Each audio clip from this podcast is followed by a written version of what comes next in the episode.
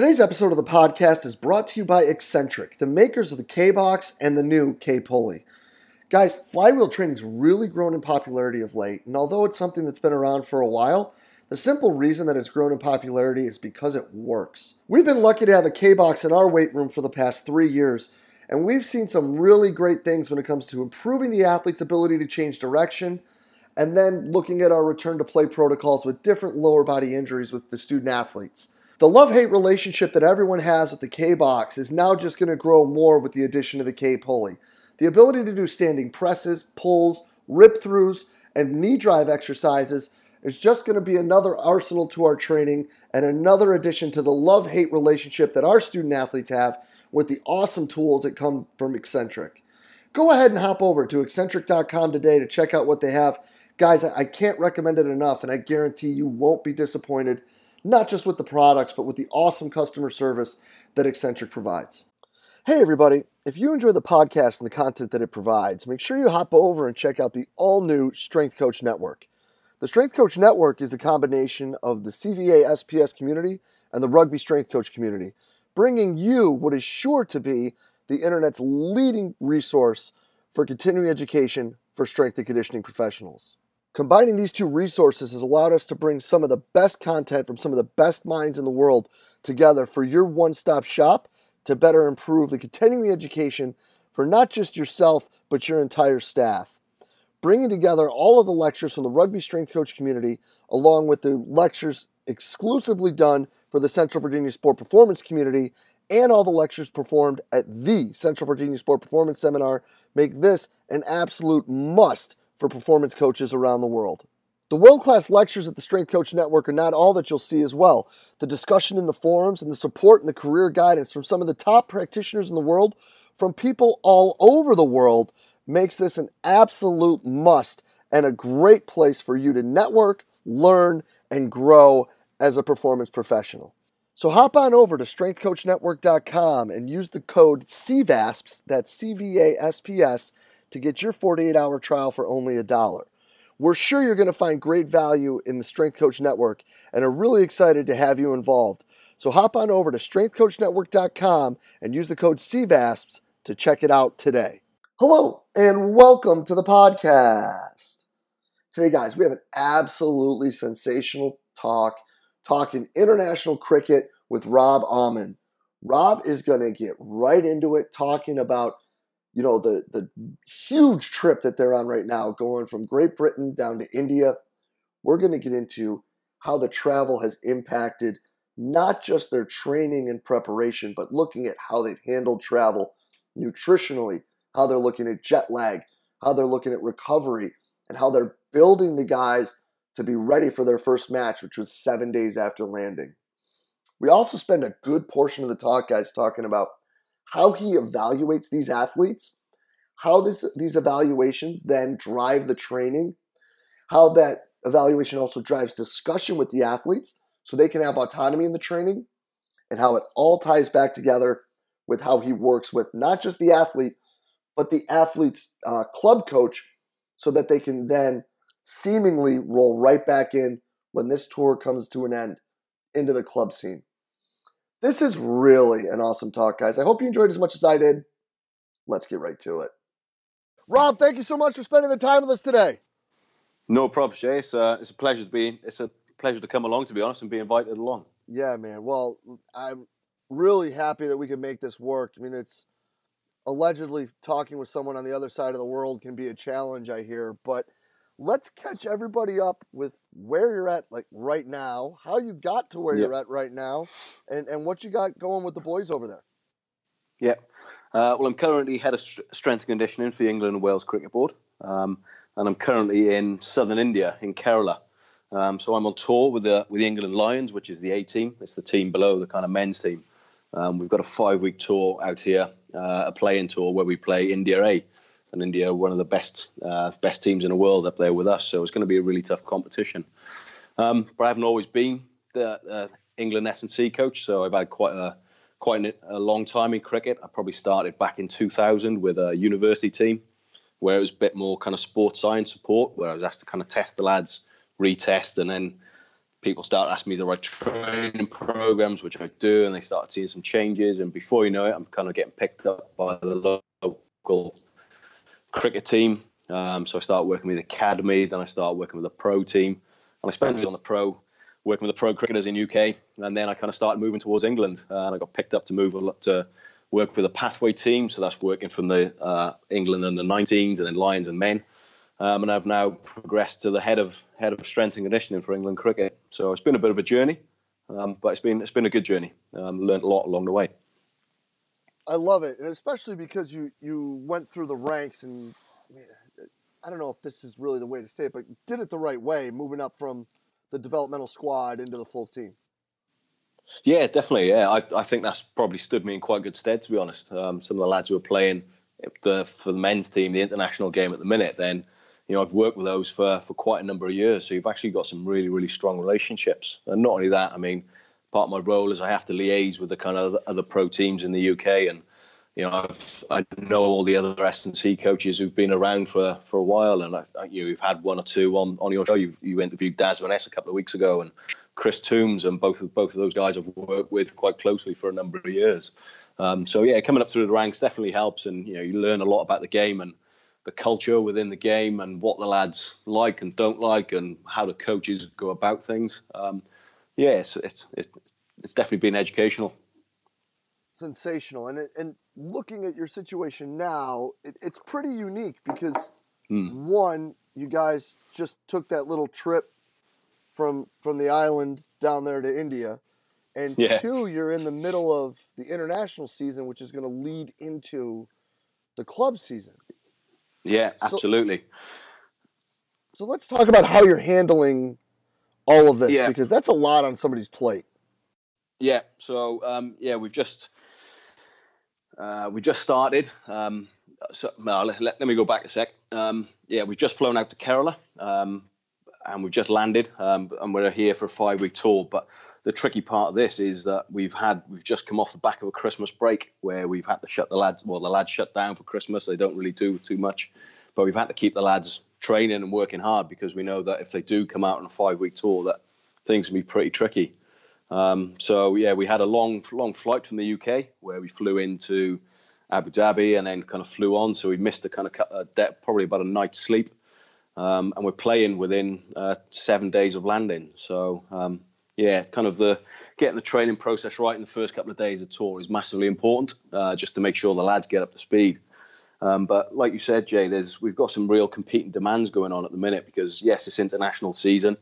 But when the lads get back to the UK, uh, they go into the club season. So uh, one of my big jobs at the minute is to manage one the in-season training loads or the in-competition training loads, but also to make sure the lads are fully prepped going into their own county and, and domestic season, because um, their coaches wouldn't be too happy if they turned up and not in, not in good shape. So um, there's a big juggling juggling act at the minute between you know, stimulating them enough to create some adaptation, but not stimulating them too much, where I'm going to kind of make them tired and uh, potentially upset uh, upset the preparation for the games. Yes, and looking at that, then there's got to be a lot of communication going between you and these club coaches.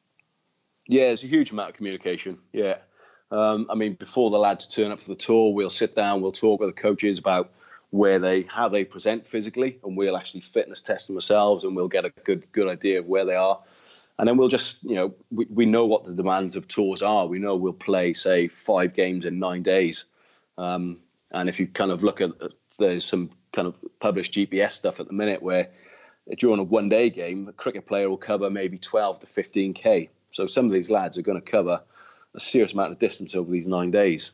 So that's why we kind of fitness test them to start with, get a rough idea of where they are, and then we know which kind of which physical qualities they need to work on when they're with us to help them get through this this train this competitive block. But then also to improve their improve their uh, their cap- their capabilities and capacities when they go back to their kind of domestic seasons. So let's talk about how you're evaluating these guys because that's something that you know people like to compare cricket to baseball and I think looking yeah. at the the energy, I mean, it's they're nothing alike because you guys play games for like five days in a row. But we can get into that later. um, how do you evaluate that? And then you also brought up GPS and tracking and athlete mm. monitoring with that. how does that tracking piggyback what you're doing when you're looking at the evaluations? Okay, so if I go into the evaluation side of things first, um, we've got uh, my kind of main aim when I look at a cricketer is I want them kind of lean and running robust. Um, should, like I said, the GPS figures they you know, worst case scenario in a kind of five day game, a player could cover in those five days somewhere up to 50k, uh, which is a huge amount of, it's a huge distance. It's, it's, there's not many other sports like it. Um, so from from my point, they, their body composition needs to be as optimal as possible. Because if they're carrying their skin folds are too high, they're carrying extra weight, and then we start thinking about the ground reaction forces that they go through just in running. That's a huge amount of extra extra load going through the body. Um, just means they're inefficient, um, and they're probably not going to cope with the mileage that they that they need to cope with. So for me, some of the main evaluation tests we look at, we definitely look at body composition. They're using the sum of eight sites. Uh, we'll go for the yo-yo test for everybody, or the 2K time trial as a measure of aerobic capacity and aerobic power. Um, but then, like uh, like I said earlier, we've got two distinct kind of playing groups, if you like. We've got a batting a batting group and a bowling group. And for me, batters, we look at things like change of direction. So we'll do kind of 505 pro agility or a cricket specific test called a run two. Um, and then we'll also look at things like rotational power. But with the bowlers, it'll be slightly differently. So we'll look at a bit more of their lower body strength capabilities. We'll look at their trunk strength. And then we'll look at just their technical efficiency running. Because these are the guys, these are the real workhorses. These are the guys who'll cover the biggest distances, you know, overall, as well as the kind of biggest distances at kind of tw- above 20 k's an hour. Um, so those guys really need some real tight running mechanics and be able to absorb huge amounts of forces. Fantastic. Can you can you get into what this specific test is though for for cricket? That that's really intriguing to me. The run two, yeah. So cricket pitch is 17.6 meters long. Um, um, one of the things that happens in games is the the batter will hit the ball and they'll obviously run up and back as well. So, but you can run one, two, three, four, five runs, depending on how many you want to get to.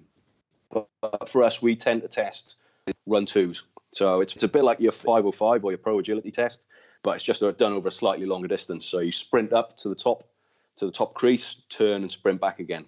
Um, so you're covering a total distance of 34 meters. Um, for me, a good time over that over that run two would be sub six seconds, uh, which is which is good. Anything below six seconds, you know, you've got a you know you've got a, a decent athlete on your hands. Um, but then within that cricket specific test, you know, the lads will do it with a bat with a bat in hand as well, and they also run with pads on.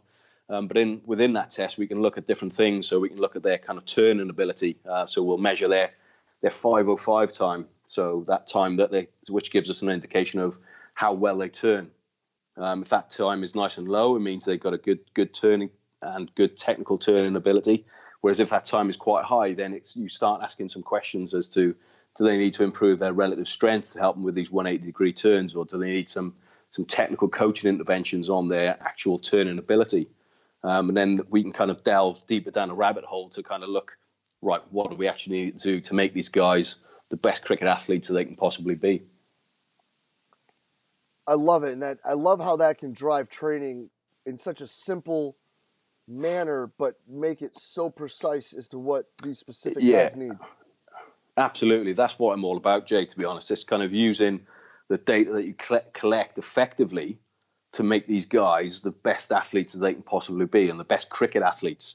I think when I probably started out, I was probably thinking about making these guys just better athletes and chasing numbers in the weight room and out on the track. But as I kind of progressed and been around this sport a long time, I know that cricketers then they haven't got the reputation to be good athletes, but what you know when you sit down and work with the coaches, they want better cricketers and better cricket athletes. So it's about giving them ability to to make sure they can keep doing their job for longer and keep doing their job better. And if I can do that, then you know you're going to get a, a good outcome, not from just from them, but you also get good good buy-in from the coaches as well. Totally, because the more that you're giving them what they need, the better they're going to buy into what you're providing. Oh, absolutely. Yeah, that's that's exactly that's that's the way it should be. It shouldn't just be about me writing a training program based on what I think is right for them. It should be a two-way conversation, as in, what do you want to do? What do you want to work on? This is what I see you need to work on, where, and then let's come to some compromise and push on from there. you know, some of the lads it will be slightly different. You probably have to compromise a little bit more. Some of them then what they want to work on will probably match up with what you want to see as well, which is happy days. So it's um yeah, it always has to be that two way process. You can't kind of can't dive into it and think that you know how it feels to play cricket um, and what that individual needs. You have to kind of engage them in that whole in that whole process. A thousand percent with that because autonomy is so important now, especially as we get into this next generation. Their input is so valuable to them when it comes to providing yeah, insight. Abs- absolutely, yeah. That's that's uh, yeah one of my big things is that kind of self determination theory where you know the autonomy around the training program, how the players relate to it, and how they can actually control some of the choices within that training program as well. You know, if we want to develop some some really good intrinsically motivated athletes, then that, we need they need to, to, to experience that autonomy and relatedness and control. Otherwise, they're not doing it for the right reasons. They're just doing it because they want to try and impress the coach or try and impress somebody else. And do you know what? That won't lead to a long career. If you're doing things for the intrinsic reasons, that'll that'll push you on, and that will give you that long career where you go off and earn a lot of money. Yes. Now, going back on these evaluations and all of that, mm. how do those tie into how you're monitoring the the athletes? So there's a couple of ways we go about it. So uh, of all the bowlers will wear GPS units, um, and that just so and we look at. I've got a couple of key metrics that I look, that I look at and use regularly with those guys. Um, main one being total distance. I also cover. I also look at meters uh, covered above 20k an hour because you know that that total load, if you like, the total distance covered, gives you a good indication of the volume of work that they've done. So, but then the meters above 20 k's an hour gives you a, a good indication of the intensity of the work they've done. Uh, and I think those two kind of parameters together with a couple of other little clever parameters that the GPS gives you gives me a really good indication of, of the work that those players have done within those games. Um, and one of the things we do with it is we've actually started to build up a nice little database now of what uh, a, a, typical game looks like. So if we're trying to condition our athletes to to get them ready for game performance, we know that during a one day game, for example, they might cover two and a half thousand meters above 20k an hour. So if I want to get my bowlers prepped for that for a one day game, I need to know that they can cover two and a half thousand meters above 20 k's an hour. So it actually gives me some some, some performance uh, implications the, the GPS data. That's one of the things with the GPS that I think that might be a little underutilized too is looking at actual performance metrics as to how the training may be positively or negatively impacting them. Yeah, definitely. I think so as well. Um, and one of the things we have seen is that, especially with the, the fast bowlers, is those guys with the better better aerobically conditioned definitely cover more meters per minute in the kind of high intensity periods during the game. Um, we've got a little bit of good data kind of supporting that. So, yeah, the performance metrics definitely need to be looked at. Yes, 100%. So now let's talk about this little voyage you've taken and how you're going to handle the guys over there because you guys play so many matches so often that, you know, when talking with Daz about this a couple weeks ago, like eh, the training aspect blows my mind how you're you're able to do anything, but even more so with, with what you guys are doing with the national team right now. How are you looking at not just training, but how you're getting the guys back each day, the, the recovery modalities, or nutritionally how yeah. you're handling them? Yeah. So if you take take the training option first, or training point first, um, obviously when we got off the plane, the first day after getting off the plane was you know just acclimatized to to 35 degrees and 65% humidity because in the UK it's probably about seven degrees at the minute. Um, but I've got a kind of standardized uh, build up that I kind of tend to use after the lads get off planes um, just to make sure they get into the kind of right frame, right physical place. So, kind of day one tends to be some acceleration work just to kind of help get some acceleration work back into their body and get the hamstrings prepped. Day two tends to be a strength session. Day three tends to be endurance. And then we, I know once they've kind of ticked those three units off, that we're kind of almost in a good in a good place to play. Um, but what we always do, or what I always do, is two days out from a game, so D minus two from a game, they always get a, a, that's their kind of key day, the big strength day, if you like, as well as a big kind of skills day. Then the day before the game, D minus uh, yeah D minus one, the lads will do a sprint session. So probably real low volume sprint session, maybe four to six 40 meter sprints max, depending on on the individual. Um, just to make sure that hamstring conditioning stays on top, and they're also kind of just maintaining that kind of regular dose of the speed work because we know the residuals of, of speed kind of you know speed declines pretty quick. So for me, the more we can kind of the more we can keep microdosing that, if you like, the better the better the capacities will be. Um, so that kind of leads them into a game, if you like. Day strength two days out, sprint the day before, and then play the game. Um, and when the game's on, then that's pretty much it. The game takes care of itself. Um, but my kind of big role during the game is kind of then looking after them nutritionally. Um, we do have a nutritionist with us. Uh, unfortunately, she's not with us on this trip, but she's spoken to the lads previously. But we've got a couple of practices that we kind of put in place. So all the boys will weigh in and weigh out kind of post post games, just so we can kind of monitor fluid fluid loss and hydration status. Um, another thing we do as well is that we make sure the food is tailored at lunch. So lunch times we make sure they get some, you know, balanced kind of carb, protein, fat meal just on board so they can, they can kind of go off and play the second half. And not only that, at the end of the kind of innings, then we'll, we can use protein shakes, um, creatine. We can use that. We, we've got a, a range of supplements that we can kind of give the lads to, to kind of help them recover. Um, and for me, there's a couple of real simple rules. It's kind of fluids, food, and hydration. So as soon as the lads are finishing finishing playing, is get the fluids down them, get the food down them, and kind of go to bed as well. Um, you know, sleep is probably one of the most underused recovery tools out there. So it's kind of get an early light and kind of go look to go again. And then how did that sleep now with I mean, we all know how important it is, and just hmm. for some reason, all of a sudden, people like to talk about how it's important. But how did losing that day impact all of those things that you just mentioned? Yeah, it had a. It probably caught a few people out by surprise. Um, yeah, there was day one and day two. The lads were pretty flat coming into the practices in the morning. They were. I'm tired. I'm not sure if I. You know, I'm not sure if I can do this speed session. I'm not sure if I want to do this skill session because they were just so tired. They, you know, it, their body clock was still working on pretty much UK time, and they, missed a night's sleep. So, um, yeah, it, it really, really caught some of them out. But you know, thankfully, having done a number of these tours, you kind of I'm aware of this kind of this happening. But then it's just about how you actually go about trying to reset the lads and bring their emotional state back to somewhere where you want them. So instead of them kind of moping around and thinking, oh, I'm, I'm not ready to train. Just kind of play a few games with them, have some fun with them, kind of raise the kind of emotional level up a little bit and kind of raise, make them a little bit happier. And then, then training kind of started taking care of itself. That's awesome. And it, building that rapport and that positive energy and, and that is an interesting tactic. So is that something that you guys utilize often when it comes to the uh, the jet lag issues that, that you can see with these huge flights that are required for the sport. Yeah, definitely.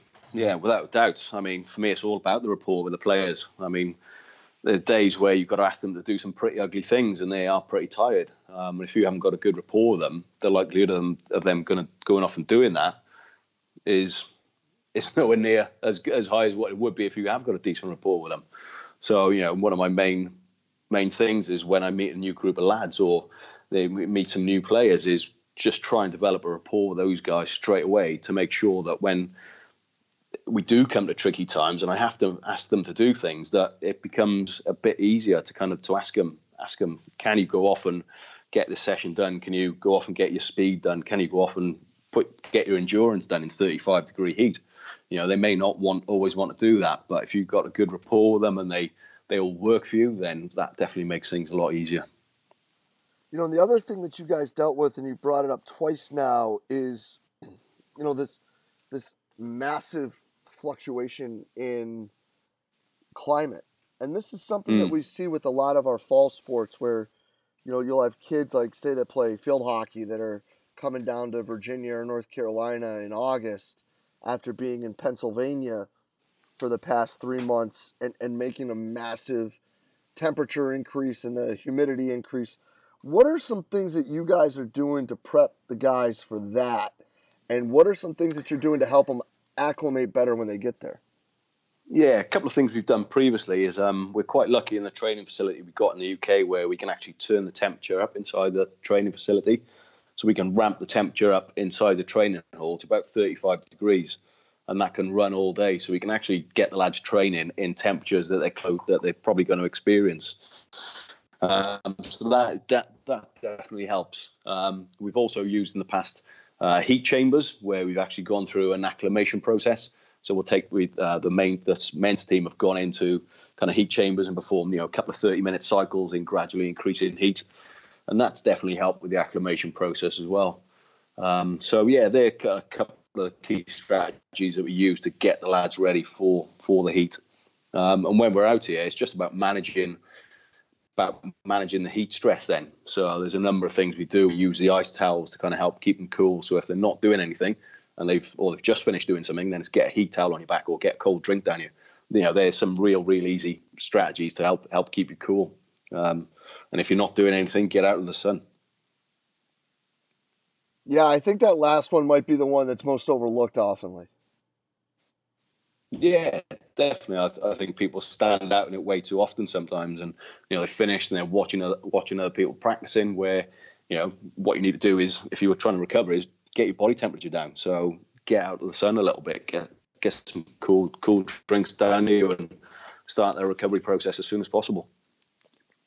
Yeah, and we all know that the sun can wear you down. I mean, especially if you're going from a lovely UK winter day to what is probably close to summer down there, right? Yeah, it is getting close to summer. Yeah, the temperature is going up daily, to be honest. So could That's be 40 degrees by the end of the trip. Boy, yeah, that'll yeah. be that'll be rough on the boys. Yeah, that will be rough for the lads. Yeah. Well, it's awesome. So, listen, Rob, let me get you out of here on this. Where, where can people find more about you, what you're doing, and, and and learn more about how you're doing things with, with the, the team up there in England? Yeah, well, I'm on, on Instagram and I'm also on, tw- on Twitter as well. Uh, I think my Twitter handle is Rob Ahmun. Um, so if anybody wants to, you know, hit me up with uh, an email or check out, uh, I, I, do post quite regularly. Um, and I see the work that I do with the lads as well. Probably go onto onto my Instagram account or my on my Twitter account. Um, so yeah, if anybody wants to uh, get a look, then by all means get a look. Um, and there's also the ECB website, uh, ecb.co.uk, which there's always pictures and, and, articles on there of some of the work that we do. Absolutely awesome. Rob, I can't thank you enough for spending the time with us today, man. This is sensational. Cool. Thanks, Jay. Pleasure. Thank you very much. Yeah, man. Hey, listen, kick butt down there. Safe travels back to England, and we'll be in touch real soon, brother. Yeah, cool. Thanks, Jay. Take care, bro. Yeah, man. Cheers. Thank you. And a huge thanks to Rob Ahmun for spending the time with us today. Guys, open, honest, candid sharing, a man breaking down everything he's doing with some of the best athletes in the world, sharing with us how he's looking at things, how they're evaluating the guys, how they're moving forward, and how he's working in conjunction across lines when it comes to the international team and the club teams. Rob, I can't thank you enough for being so open, honest, and candid and spending the time with us today. This is sensational. Keep up the great work, brother. Truly appreciate all that you're doing. And as always, guys, if you did enjoy the talk, please share it through the social media outlet of your choice Facebook, Twitter, Instagram, whatever it may be. As always, we're just trying to get the best information out there to all the great coaches that we can. And as always, guys, thank you for everything that you do for us here at Central Virginia Sport Performance. We will be back next week with another awesome guest. We will see you then.